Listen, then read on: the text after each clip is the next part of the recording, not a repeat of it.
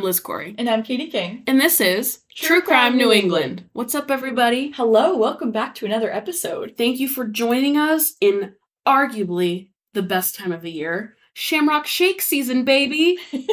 That's right, McDonald's back with the Shamrock Shake, and I'm just so excited. That's all. That's all. I personally Don't um, tell. What are you gonna say? I might not be the biggest fan of the Shamrock Shake. Guys, this is the end of our podcast. Unfortunately, we do have to stop. This is the last episode. This is the last Sorry. episode because this is that's a no no deal for me Wow. I feel a wall growing between us as we sit. right here. I'm building it brick by brick while drinking the Shamrock Shake. Just kidding, but I do love Shamrock Shakes. You just don't like them? no, not really. I mean, I've tried them. I've given it the good old college try Good. a couple times. Sure. All right, I guess I can get past. I get the hype. I do. Do Do you like mint chocolate chip ice cream? Not really. Makes sense then. I'm also super lactose intolerant, so the last time I had one, I was like sipping it as I was sprinting to Sure. the bathroom. So I can see how that would deter someone from. thank you. But we'll we'll go. We'll talk about it in therapy later. But I just I'm so excited. It's my favorite time of year because I love them, and I don't go to McDonald's very often at all. But man, give me a chamois shake and I'm there. so anyway, that's why my spirits are high today. But we also have some great news. We got some updates. We got some totals for our swear jar. So Katie, fill us in. That's right. So our previous round for our swear jar was going to Black and Missing, which if you guys don't know, they're a nonprofit organization that they're just so incredible. Mm-hmm. Like we talk about a lot on our case profiles, people of color do not get the same media attention, attention from law enforcement, Mm-hmm. the whole nine yards and they're swept under the rug and black and missing is an organization that seeks to bring attention to people who are of color and missing they actually are one of the first nonprofits of their kind to have a database you can search by state you can search by gender you can search by name i think and Wow. if it's in the database you it pops right up That's really convenient. sends you to a link they take submissions Great. a lot of our case profiles have come from that website. Mhm. They're wonderful. So they deserve every cent. The breakdown. Liz, you swore 26 times. Which is so little compared That's to. little. That's not a lot. And I had 16. So we've really. My gram would be so proud. I we've really cut down the swearing. That's only $42. Doesn't feel right. We'll round it up to 50. Yeah, at the very least. And we encourage you guys, of course, to also donate if you have the means. If not, even just like going on their social media and liking their posts, sharing things, that gets them not only attention, but a lot of accounts like that are also monetized. So you could also get money to them that way. True. So definitely check them out. Obviously, they're a great organization. So fit will be sending $50 and a majority of it will be me again, and that's fine. I'm I'm totally good with that, but it, they definitely deserve it. So that's great. Good work. That was we've done like five swear jars now. yeah. This is right. nuts. Wow. Mm, man. Good. Love it. It's good karma for the future, so I can do some bad things in the meantime. kind of makes up for it, you know? And also, crazy news, guys. If you haven't heard, obviously, you guys know we pre record our episodes, and two episodes ago, we covered the murder of Rita Curran, and it came out on a Thursday. And on Friday, the next day, it was announced that the following week there'd be a press conference to announce after 50 years who killed Rita Curran.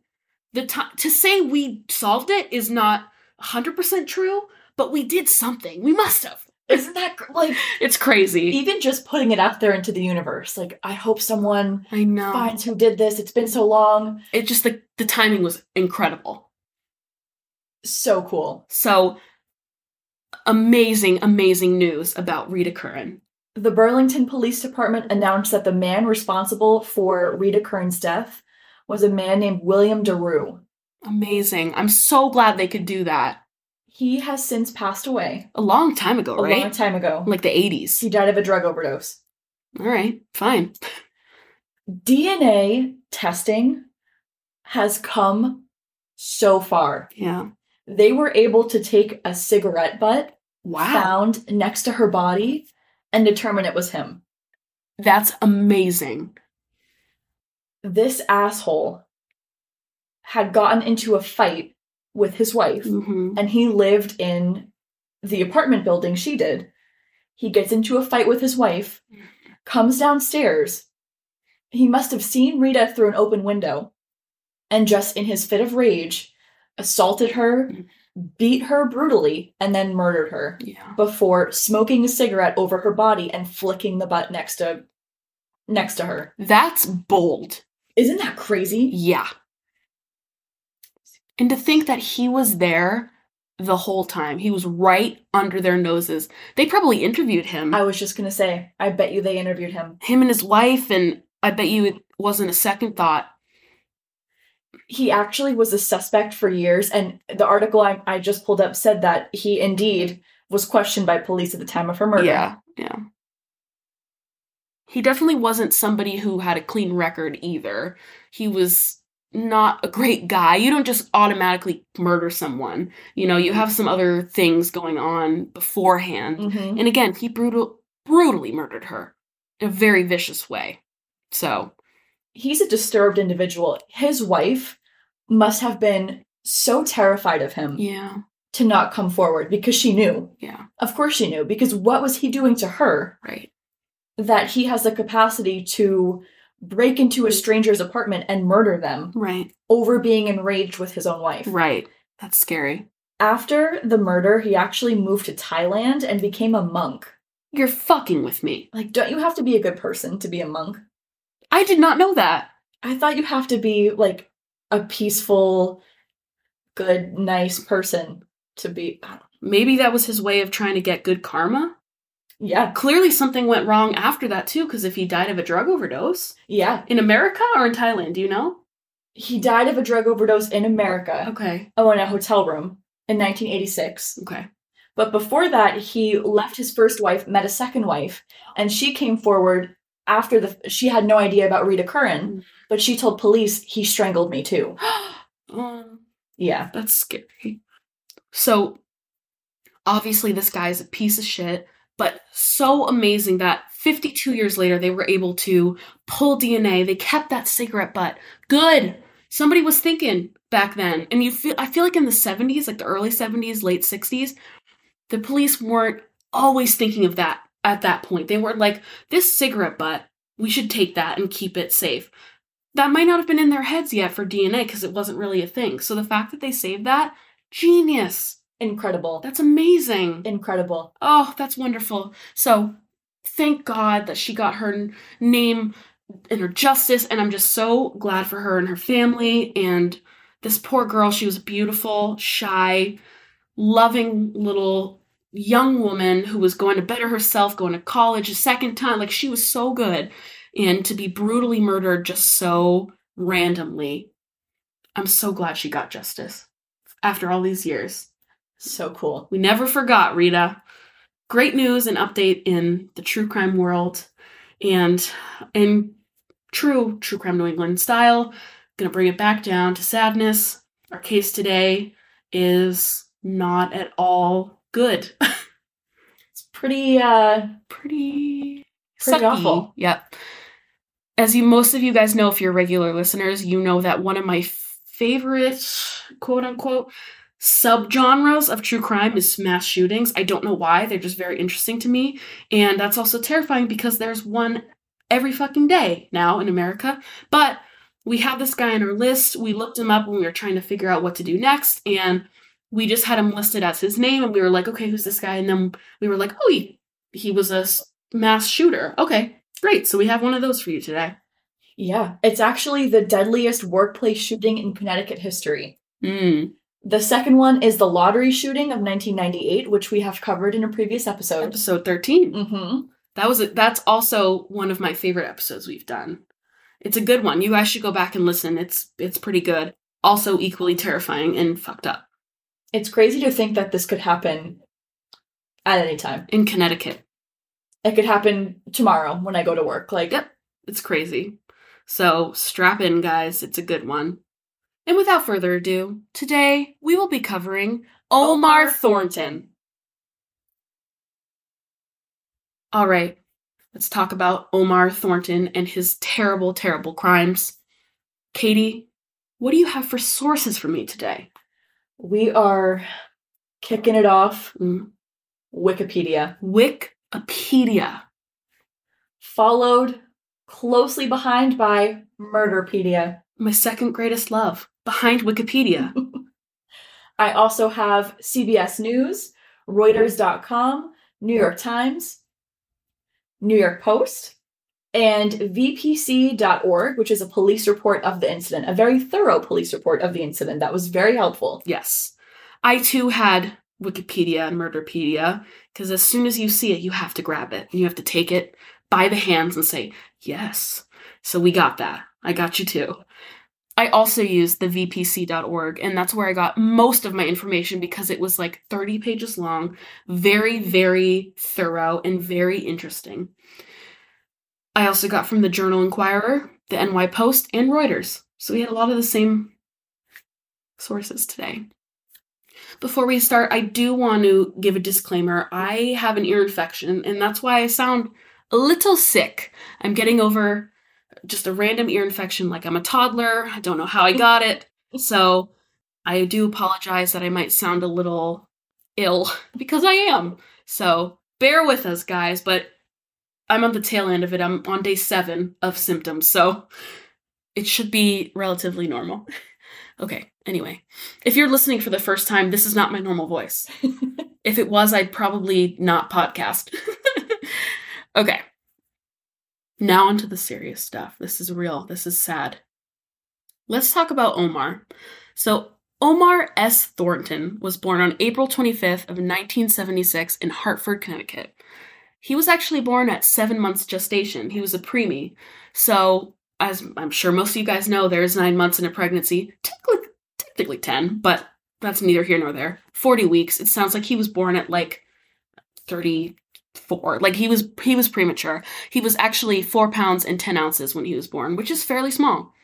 I have seen that size at my work and it's I've seen smaller too and it's scary and you know, it's hard a lot of that prematurity can cause a lot of problems later in life, physically and mentally. His mom, Lily Holiday, actually revealed that she did smoke cigarettes and marijuana through her pregnancy. Yes, this was the 70s. I don't think it really, back then, it was still like you could smoke and drink while you were pregnant. A lot of people to this day smoke uh, cigarettes. Obviously, when they're pregnant, they ignore that. Um, it is an addiction, I get it.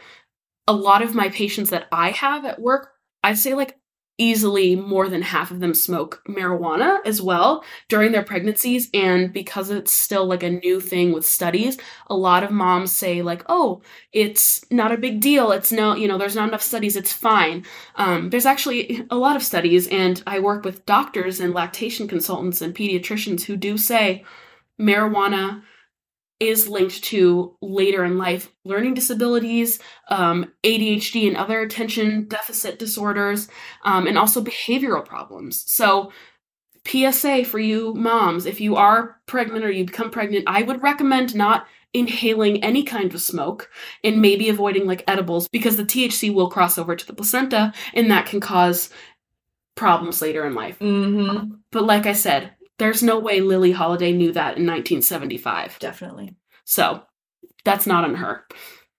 At five years old, Omar was actually struck by a car and spent eight days in the ICU. So there's your serial killer, psychopath head injury, right? Wow. Yeah, and at five years old too, that's that's gotta Oh, be that's bad. PTSD for sure. That's tough. I'm, you know, scary. Omar eventually, you know, not much is known about his childhood at all, basically just those two things. But what we do know is he went to Manchester High School starting in 1991, and it looks like he never graduated or got a GED. So somewhere along the way, he dropped out, whatever happened.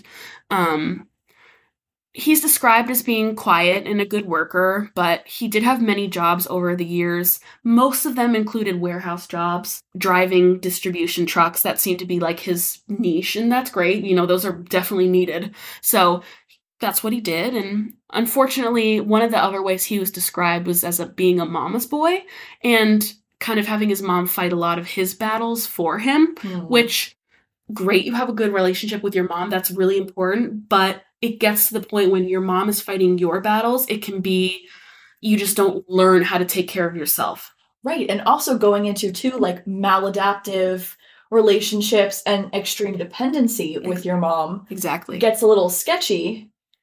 Also, some correlations there with murdering people later on. yes correct and again at no fault of lily holiday you know this is just She's trying her best. she's she's taking care of her baby. He was born two months premature. He did have learning disabilities and he did have behavioral problems so she was just looking out for him. So i get it. I do. But he it kind of came back to bite him in the butt with his peers and stuff at work and just his work ethic and just life in general. Unfortunately omar did rotate through a lot of jobs which you can kind of expect due to like learning disabilities and behavioral problems unfortunately he was known to get frustrated with the way things worked at his jobs for example, he was working as a truck driver for Argix Direct, and Omar refused to take a certain shipment out because he didn't like the route that it was. He said it was like the least favorite route, and he was assigned to it, and he was like, I hate it. So he quit. That's, you know, that's red flag. He was also described as being likable, though, but sometimes had trouble with like certain tasks. So he had a job at somewhere called Chem Station New England, and they had to let him go because, quote, he had too many learning disabilities and couldn't handle the chemicals safely. So that one kind of walks the line of like ableism and like not hiring. Workplace discrimination. Right. But also, he was, his job, a part of it was to take care of dangerous chemicals. And if he didn't have the mental capacity to handle that safely and it endangered others, I can see why they had to make that decision. Yeah. Between March 1999 and February of 2000, Omar worked as a driver for Roberts Express. His supervisor claimed that he gave Omar $245 to fill up the gas tank of a truck, so he was a driver. Um, however, instead, Omar just took the money. Okay, so obviously that ended up getting him fired, as it should have been. He had also, apparently, during this job, reported to his supervisor that the people at the delivery sites were racist. Now, hold on to that, guys. Omar is black, and it does have a lot to do with the reason why he committed this crime. Yeah. It's like the whole thing. So, he, whether it was true or not, I don't have any information to back up the claim that he was being treated poorly because of his race, but that's what he claimed. In August of 2008, Omar was hired at Hartford Distributions Incorporated as a laborer in the warehouse. It was at this time that the organization was actually anticipating a strike, so he was kind of hired with a whole bunch of people as like, okay, quick, we need replacements. The strike didn't end up happening, but he still remained employed there. In the summer of 2009, he actually had expressed that he thought he was going to be a tr- driver for the company because he had experience in that and they had helped him like you know, they were going to help him get his CDL license or whatever. And he didn't seem to concept the grasp of seniority and like that he was kind of, because he was a new hire, on the bottom of the list to kind of move up to that position. So when they explained it enough, he finally got it. He was still frustrated, but he still felt he was being discriminated. And he thought the reason why he still wasn't trained in that was because of his race. That's what he thought. But really, it was because of seniority. In this police document goes over that really clearly about how their seniority worked and what it took to get to that point to be a driver and have these routes that everyone liked. So he thought he was getting the worst quote loads, aka the worst routes, because he always had last pick in the morning. It's because he was the last he was the newest hire. He didn't have seniority. He didn't get you know, the first, the person who's been there 30 years is going to get the easy route, right? So he thought that was a part of his race, which is untrue. On August 3rd, 2010, Omar is 34 years old at this time, and he was called into human resources at 7 a.m. to be disciplined. He had been caught on surveillance footage stealing beer from the Hartford distributor's warehouse. They also accuse him of stealing empty beer kegs. Hmm. Now, Hartford Distributors is a family owned business and wholesale distributor They mostly have wine and Budweiser beer. Omar had been with the company for two years now, and he was still their newest truck driver. Yeah. Because it's a family owned business, a lot of their employees stayed with them for years and years and years. So it's not difficult to climb the ranks, but usually in a setting like this, you would wait for somebody to retire Right. and then the next person moves up because their turnover rate was really not that high. Wow. Yeah. Which is good for a company. Yeah, definitely. That obviously for someone like Omar, maybe that wasn't so easy to grasp.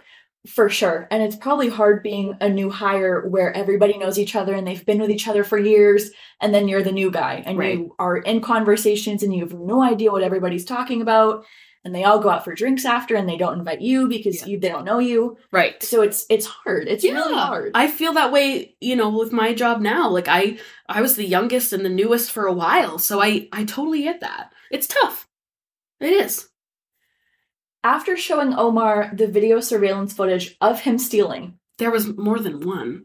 It was a frequent occurrence. they're showing him proof. They're not saying, "Oh, we heard through the grapevine that you did this." Yeah. It is, "Hey Omar, sit down with us and we're going to review with you video surveillance footage of you stealing Yeah. on multiple occasions." The company actually gave Omar two choices. They said you could either one, get fired. We're going to fire you. You're stealing all over the place, and this will go on your record. Or two, you can sign these papers and resign, and it won't go on your record, and everything will be okay. We'll even give you a reference. Mhm. Just sign, and we'll walk you out to the parking lot. No hard feelings. hmm Which is honestly kind of generous because he was stealing product from them. His stealing was hardcore. It was. He was taking whole ass kegs of beer and giving them to some guy who used to work there and like this whole thing. Just it was poorly executed by him, but so offering him like a get out of jail free is pretty generous. Definitely. Definitely. So Omar actually agreed to quit. He signed the resignation and he began to be escorted out of the building. Great. Omar never made it outside. No. He grabbed two Ruger SR 9 semi automatic pistols out of his lunchbox and just started shooting. Yeah. He went on a rampage essentially. Legislative Affairs Representative John Hollis stated he came in to meet with the company, and after that, all hell broke loose. He pulled the gun and ran through the warehouse. Mhm. This was a really shitty time of day to be doing that because it's the busiest time of the day. Yeah, they were all loading up their trucks, getting ready to go out. Not good. And it was shift change. Yeah. So everybody is in the building. Night shift is being relieved by day shift. Mhm. Everybody's there. Yeah. There was a survivor.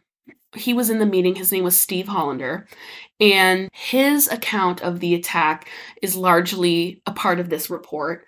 So, in this meeting, it was Omar, duh, a man named Louis Felder, who was a higher up in the Hartford Distribution Company, and then also a man who was named Bryan Cirigliano, who was the union steward um, for the organization, and then so it was the and Steve Hollander. So these three men with Omar. So as Steve recalls, they're walking him out of the office. Steve is walking forward. He's going towards a different place, and then the other men are going towards the kitchen. You know, presumably Omar's going to get his stuff, whatever. And that's when you hear gunshots, and all of a sudden, what the hell is happening? So suddenly, Steve says that he could hear Louis screaming, Omar, you can't. And then a gunshot fired. So already it's like and this is happening in seconds. It's not a it's not a semi-automatic gun, I believe. I think he just was firing, you know. And um so after he heard Louis yell that, he heard the gunshot and then he heard Bryan say, "Omar, no. Omar, no." before another gunshot rang out and Bryan stopped yelling. So I'm sure at this point Steve was running, going to go hide, and he probably could assume just by how he suddenly stopped talking that maybe he was shot. And so Steve went into an office area. He actually went into um, an old office that belonged to his dad and he hid and he called 911. He was able to call 911, which is good. And he's also freaking out at this point because his son works there and his son had a dis- like a mental disability and was he just like worked there, he did small things and it was great for him and he was there that day and he was freaking out about his son because his son might not have known to run or might not have known what to do. So he was like worried about that. Spoiler alert, his son is just fine. But he was calling 911 and he was like, oh my God, I can't, I, uh. And that's when he realized, oh, Steve had also been shot. On his 911 call, oh my God. Yeah. So he's stating, We need the cops. I got shot. Get the cops here immediately. I'm bleeding all over the place. Yeah. Dispatch is asking him, Okay, stay calm. What's going on? Describe to me the situation. He stated, I'm shot in the head. I'm hiding in an office. People are running all over the place. And then he told dispatch the shooter was Omar. Yeah. In the background, you could hear Omar continuing to shoot. Yeah. Steve then said, He's shooting at a girl. Oh, oh shit, he's still shooting. And then he says, I just fired him. Yeah. So now dispatch knows kind of more of what's going on. Immediately, they can probably assume, oh, it's a disgruntled ex employee. Mm. Another female coworker who remained anonymous called in from her hiding spot in the closet Oh. where she told police the shooter was, quote, a tall black guy. He's like the only black guy who works here. Yeah. Steve had actually been shot in the jaw Ugh. and his left arm. Somehow he only needed stitches to the wound on his jaw, Yeah. which, like, holy shit. It was crazy. So it's kind of speculated that he himself wasn't shot at, but rather the bullet was a stray bullet that ricocheted from Louis Felder Yeah. Because Louis was shot on the side of his head hmm and again in his neck when he was already on the ground. Yeah. So they're thinking that the bullet kind of grazed Steve. Yeah. It's awful. it's terrible and it sounds like and that makes sense because louis's um louis's bullet wounds the bullets had exited um unlike some of the other victims so it's speculated like you said that maybe it came from his head you know like a kill shot and then it grazed steve and by some miracle he just needed those stitches crazy and so s- scary and ptsd to the max like that's unbelievable Survivor's guilt too, almost always with shootings. Like you think maybe if I wasn't hiding, maybe I could have done more, maybe I could have done this. Like it's it's so hard to not think like that when you're in a situation. But how do you know? You don't know at that time. Not everyone has to be a hero, right? right. So when emergency personnel arrived, and they did pretty quickly, the horrible scene, it had been barely, it had been minutes. And they didn't know what they were walking into to a full extent because they didn't know where the shooter was. They knew that there was at least one man shooting, and he was described as black, tall male. Could there be more? How many guns did he have? How many bullets did he have? Uh, was he willing to die by suicide by cop? Was he what was what was happening? Did he have targets? Did, was he just doing willy nilly? So they're going into that, and that's terrifying. I can't even imagine. And they come onto the scene and they find already, like in the lobby area, victims. And the thing about the lobby area is once you go out of the lobby doors, they lock behind you, so you can't go back in unless you have like a badge or a key or whatever. So once they were out there, they were stuck, Oh god. and Omar knew that. So he used that to his advantage, his sick, sick advantage, and shot out there. So the first victim that they came upon was a man named Victor James. He was actually he was alive. He received two gunshot wounds to his back. Both bullets had exited his body. And unfortunately at 9 a.m., about like an hour two hours after he was shot and the whole thing happened, he died. So he unfortunately succumbed to those bullet wounds and so awful. Another survivor, his name was Jerome Rosenstein. He was shot in the driveway, and he had been shot three times one to his left buttock, which then lodged into his lower abdomen, and then two in his left arm. He was taken to the hospital where he went into surgery immediately, but he survived. I believe he. It, they said that he had a lot of surgeries in the future, like he kept having He is surgeries. multiple, yeah. Because if you have a bullet in your abdomen, what a lot of people don't really think about is obviously you have a lot of organs there, but you have like the branching out of like your aorta and a lot of you know very important parts that go to the heart and stuff. Um, and you have like your liver which you need and your digestive tract. So it's very it can be very disruptive to your body especially if an organ itself is punctured and or grazed and starts spewing out toxic shit that you Yeah. don't need in the rest of your body. right Yeah. it can be bad Lots of problems. Yeah, so that's he had to live with that, of course, for the rest of his life, knowing he was in the shooting and injured, but also having to keep having surgeries because of the damage that was caused. So he survived, but he didn't live a easy life afterwards. Steve, Victor, and Jerome were the only victims that were taken away by ambulance. The rest of them that they came upon were dead. Besides, obviously, the survivors who weren't shot and were hiding, they, of course, were fine, but everyone else that had been shot was dead. Edwin Kennison Jr.'s body was found just in front of the main doors in the lobby, and he was identified by his driver's license. That's always shitty. So shitty. He had sustained gunshot wounds to the back, front of his shoulder, and the back of his head. Hmm. Douglas Scruton was found next to a burning forklift in the warehouse with significant burns to his body and a single bullet wound to his head. A little more on that later. Yeah. Just a tad more on that later. Yeah. In an aisle in the south loading docks, the body of Craig Pepin was found with a bullet wound to the upper left side of his back and an exit wound on the right side of his neck. Hmm. I when I was reading through this, I was trying to picture like where on my own body. I was like, okay, so it went in here. How did it get in here? And you're reading these things, and you're like, holy shit! How painful! How awful! For example, with Edwin Kennison Jr., hit the medical examiner said that the bullets didn't leave his body. So you're thinking like, okay, they're shot. Obviously, this is very quick succession. It happens very quickly. But those bullets, they go in and then they find their way around and they mess shit up. It's very scary. So these poor, oh, I can't even imagine. Awful.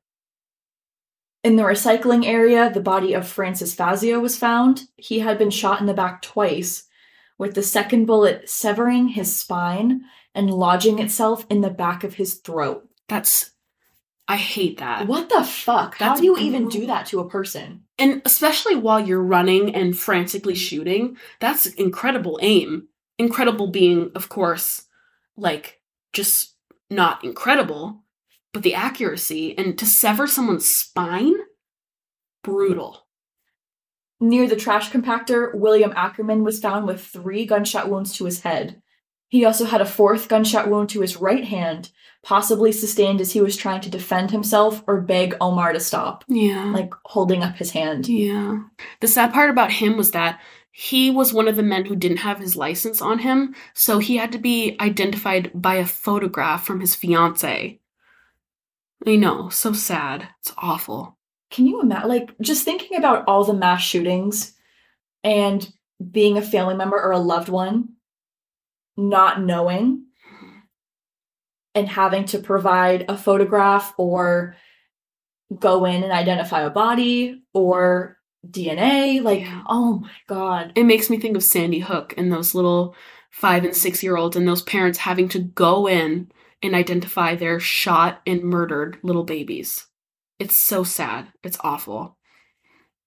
Louis Felder's body was found in the office near the body of Bryan Cirigliano, who had been shot once in the back of his head and a second time in the face. Ugh. it's thought that he was shot in the face when he fell backward Mhm. after being shot the first time in the head. Yeah. He probably was dead at that point, or at least not conscious.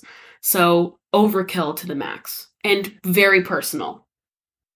Louis was the one who potentially could have been the first victim. hmm We're thinking that one of the bullets that left Louis was one that shot Steve, like we said before. Right. Louis was shot in the side of his head and again in his neck. Yeah. And it looks like, too, that he had also been shot at close range while he was on the ground. So Omar, he's he had a mission and he was ready to kill. That's personal. Very personal. And now we get to the last, I'm not going to say victim of this shooting, but the last death of this shooting, which happened to be Omar himself. Unsurprisingly, to be quite truthful, you you have a lot of mass shooters who you get different vibes from them. Like, do they want to die by suicide by cop? Do they plan on killing themselves? And to me, reading through this, I was thinking he's definitely going to kill himself. And that's exactly what he did, but not before making some phone calls. So Omar found his way into an empty office that belonged to a woman named Linda Davidson. And he used Linda's work phone to call his mom. And he called her three times. And finally, she called back within like 10 minutes. According to his mom, Lily Holiday, who we mentioned before, Omar told her that he had, quote, shot five of the most racist ones, quote, and that he was going to kill himself. Lily also stated that he knew police had entered the building and that he couldn't take going to jail, so he was just going to kill himself. So then Omar hung up with his mom and he proceeded to call 911. This was at 7:55 a.m. and the shooting had started at like 7:30ish. It had been pretty quick, and that's how it often goes. While on the phone with Connecticut State Trooper William Taylor, Omar confessed to the to being the shooter himself, and the reason he did it was because quote, it was a racist place. He ranted about how the company had treated him bad and all other black employees bad, which is interesting because you said he was the only one who worked there. There were other people like um of Hispanic origin and like Asian race, you know, other people of color, but he was I guess the only black person in this warehouse. And obviously you can of course be racist to other races. So I think he was probably encompassing that, but he did specify all other black employees. And he reasoned that, quote, he had to take it into his own hands and handle the problem. So then Omar told Trooper Taylor that he didn't plan on killing anyone else, don't worry. And after a 244 second phone call, Omar asked Trooper Taylor to, quote, tell his people that he loved them and that he had to go now. Which I hate this man. I hate him. He did awful things and he's the worst. But saying, I have to go now, That's sad. it's sad. It's sad. And clearly, you know, he was had all these things in his life and he was not mentally right. And he did this awful thing. But just to say that is sad. At 8:06 a.m., officers said that they saw a figure in the window of Linda's office and they were like, "Oh shit." So they said, "Come out, whoever you are, come out with your hands up." Shortly after that, they heard a voice that was kind of like they couldn't really hear what he was saying because it was kind of muffled and then they f- heard a popping sound and then nothing. At 8:12 a.m., they were able to go into Linda's office and Omar was found dead by way of single gunshot wound to the back right side of his head. He had made it very clear to several people, including his mom, his girlfriend, and Trooper Taylor, that the reason behind his massacre was racism. Omar's girlfriend Christy said that Omar had been acting, quote, strangely the night before the shooting and said that, quote, he seemed like he was in a daze and that he had a lot on his mind. He also was acting strangely the morning of the shooting, and he kept telling her that he loved her and was extra affectionate towards her, which makes me think that he knew exactly what he was going to do before he left the house. I think you're right. When news of the shooting broke, as well as Omar's potential motives, that he said over the phone, you know, I'm doing this because this is a racist place, these are racist people, Christie was able to elaborate on some of the racism that Omar said he was experiencing. She said that Omar had seen a picture someone drew of President Obama hanging from a noose, as well as racist phrases next to the picture of President Obama written on the wall of one of the bathrooms at work. Hmm. She also said that on one day last fall, when she was on the phone with Omar while he was at work, Omar kept her on the phone while he was texting her. And he was texting her, listen, you know, listen to what's going on in the background. Just stay on the phone with me and listen. The conversation in the background was with two men, one of whom is speculated to be one of the owners of the company. Hmm. They were both laughing and allegedly they said, quote, we're going to get rid of that dumb N-word. Yikes. If he's the only black person there, who else could that be directed to? Right. And with the graffiti, like who, Right. with the graffiti, the racist sayings, you know, some people were saying, okay, well, the racist sayings could be directed towards President Obama, Right. who was drawn. I can't imagine seeing that as a black person. No. Like that that's horrific. Yeah. Of course, the company and union officials denied the allegations of racism, and the union reported that Omar had never filed any complaints regarding racism in the workplace. Hmm. Which, to me, too, that could go one of two ways because, you know, if you That doesn't really mean anything if you don't file something. exactly, you could experience anything all day long and not file it for whatever reason. For whatever reason, it's you're afraid. hmm You you're internalizing it. You don't want to lose your job. You think that it'll cause trouble. You're planning to murder. You know, like it could be for any reason. Definitely. It doesn't. I think that's a not a something that they should look at like that. Especially when Omar's uncle Will Holiday came forward and said Omar felt he was singled out as the only black person. And that, quote, he went to the union a couple of times with issues concerning what was going on, and it was not dealt with appropriately. Hmm. Omar's girlfriend also elaborated on an incident where Omar came home from work very upset. Hmm. She asked him what was wrong. He said, One of the guys at work hit me with a forklift, Oh my god. which makes me wonder if the man that hit him with the forklift was the man that was lying next to the burning forklift. Oh. hmm This whole thing with the forklift, it got pretty out of hand pretty quickly. Yeah. The person who did hit Omar with the forklift, it was proven that, okay, yes, he did hit him. Was it intentional? That's debated. Right. The person who hit him with the forklift was saying, oh, I wasn't paying attention. I'm so sorry. Omar got in my mm. way. Yeah. Omar said he was fooling around. He was like moving really fast with the forklift, being reckless He said that of the driver. of the driver of the forklift that Oh. hit him. Okay. And then Omar had mentioned that in one of the company policies, that if you are messing around with a forklift, that's grounds for termination. I can see that. The person that hit him with the forklift was just reprimanded. He was not Mhm. terminated. Okay. So that led Omar to believe that he was either targeted hmm or that the company is biased against who they Right. terminate Right. and how strictly they follow their policies based on the employee. Right. And there's no proof that that happened because of his race. I think he's really stuck on the racism part, which fair. I mean, you know, that you can feel discriminated and maybe you are. But I think he's starting to kind of be like, "Oh, you did that cuz I'm black." Like that kind of thing. And I think that's what happened here, and I Mhm. think maybe it wasn't because of his race. especially if he has a track record of stealing from companies, doing things wrongly in companies, and companies addressing the issues, and then he's saying, no, this is an act of racism. Right. Could he have been experiencing racism in the workplace? I don't doubt it, Absolutely. especially with, you know, all of the other evidence. You know, it's kind of hard to work with someone who you know is racist, even if you don't know who drew that picture of Right. President Obama hanging. You know that you have to go into a workplace and potentially face racism Yeah. because you know that someone you work with has those feelings, Yeah. and that has to be scary Of going into work. course. Huh. Should you shoot people? No. No. Never. Literally never. And it also doesn't feel like all of his victims were targeted. It doesn't feel like in that short amount of time he had a list of people and he was going around specifically mm-hmm. To those people. Yeah. I think he was, when he called the 911 operator and said he killed the most racist ones, I think he was referring to Louis Felder and Bryan Cirigliano um, because they were higher ups.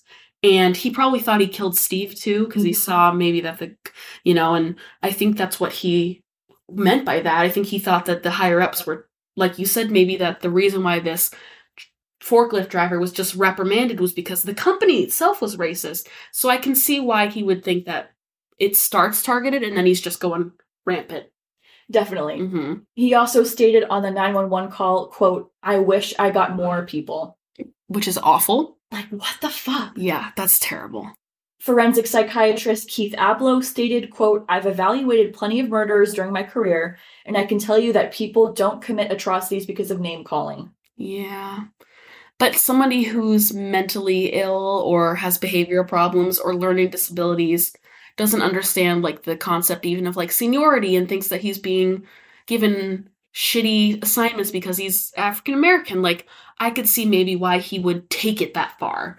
Like maybe it was, but I think that forensic psychologist is right. Just because of name calling, I think it was, yeah, that's probably not Yeah. the straw that broke the camel's back. A police investigation also did not find proof of racism at Hartford distributors, which to me, I'm taking that with a grain of salt. Yeah. Other minority employees of Hartford distributors interviewed by police disagreed with Omar's statements that it was a racist workplace. Hmm. That I'm also kind of taking with a grain of salt. Because of course he'd deny that. Right. Number one, of course. Of course. And number two, if he's the only black person, his experiences are going to be different than someone of another race, right. Especially with graffiti targeted towards his race. Yeah. I feel like he, especially with him having learning disabilities and being in Connecticut, which is not the most diverse of states, Mhm. I'm wondering if he was more of a victim of racism, especially with like bullying. Yeah. It's hard having a learning disability. Of course. I'm wondering if he was bullied as a child. Sure. I can 1000% see kids being awful to him. Yeah. Oh, sure. I can definitely see him being the victim of racism leading up to this. Yeah. So I'm thinking that with him not being completely mentally sound, hmm It just it's a perfect storm. it just built and it built and it Yeah. built. Yeah. Because he was only in his thirties, Yeah. so it's like, you know, he it just had a, a lifetime of feeling that way. Yeah. Yeah. Does that mean he should have sh- shot and killed eight people? No, no, not even a little. But why does anyone do anything like that? Right. It sucks. And he, of course, took the little bitch way out and killed himself and cannot speak on more what he did, which is unfortunate as far as like investigation goes and justice for the families. Definitely. But, you know, that's often how it goes with these situations. Same thing with Adam Lanza and the um, Sandy Hook shootings, and the same thing with the Las Vegas shootings. He killed himself in his hotel room, and it's just that's the easy way out. Yeah. And so you don't have to answer for your crimes, and you leave 8, 24, 100 people asking why, why, and there there's no answers. The victims of the Hartford distributor shootings are 49 year old Edward Kennison, 50 year old Louis Felder, 51 year old William Ackerman, 51 year old Bryan Cirigliano, 56 year old Douglas Scruton, 57 year old Francis Fazio, 60 year old Craig Pepin, and 61 year old Victor James. Not in the order they were killed, Mhm. but in the order they appear in a picture that I have of them that will be up on the website and our Instagram. Yes, and also, of course, the survivors Jerome Rosenstein and Steve Hollander. And that is the terrifying story and horrible crime of Omar S. Thornton and the Hartford distribution shootings, which is also um, sometimes how it's referred to. It's awful. It's I. It's scary. I think is just the ultimate end of that because I mean this happened in 2010 obviously mass shootings of course were a thing but now in america they're so much more prevalent that truly anywhere anywhere you could be and at any point you could you could be in a mass shooting It's one of my biggest fears, truly. absolutely Every time I leave the house. yeah Even driving. oh yeah especially in New England, New Hampshire, especially, I feel like everybody has a gun. uh the stand your ground law the open like everyone in new hampshire that has like even one square acre of land has a gun and that's a lot of people. And if they have a truck gun. If their mom you know worked in a fort gun. Everyone has a gun. If your mom's name starts with the letter a through z? Gun. It's true though. It's scary. I feel like I'm gonna get into a car accident or I'm gonna like someone cuts me off and then I flip them off and the next thing I know I'm like Yeah. Road rage incidents? Mhm. Absolutely. And you know, and I feel that way a little bit in Maine too, because just for example, like I'm on Tinder and every guy is a it's a picture of him in a truck. He's got a hat on, he's got country music as his favorite, and they're always pictures of them at a shooting range with a deer they shot. And that's okay. I mean, hunting is fine and you know, target practice, whatever, but they just all have guns. and beards, not a big fan. But the guns, it's like it's just everywhere. It's everywhere. It's uncomfortable. it's uncomfortable, and I hate it. Uh, it's no secret to you guys if you listen to us that we are not fans of guns.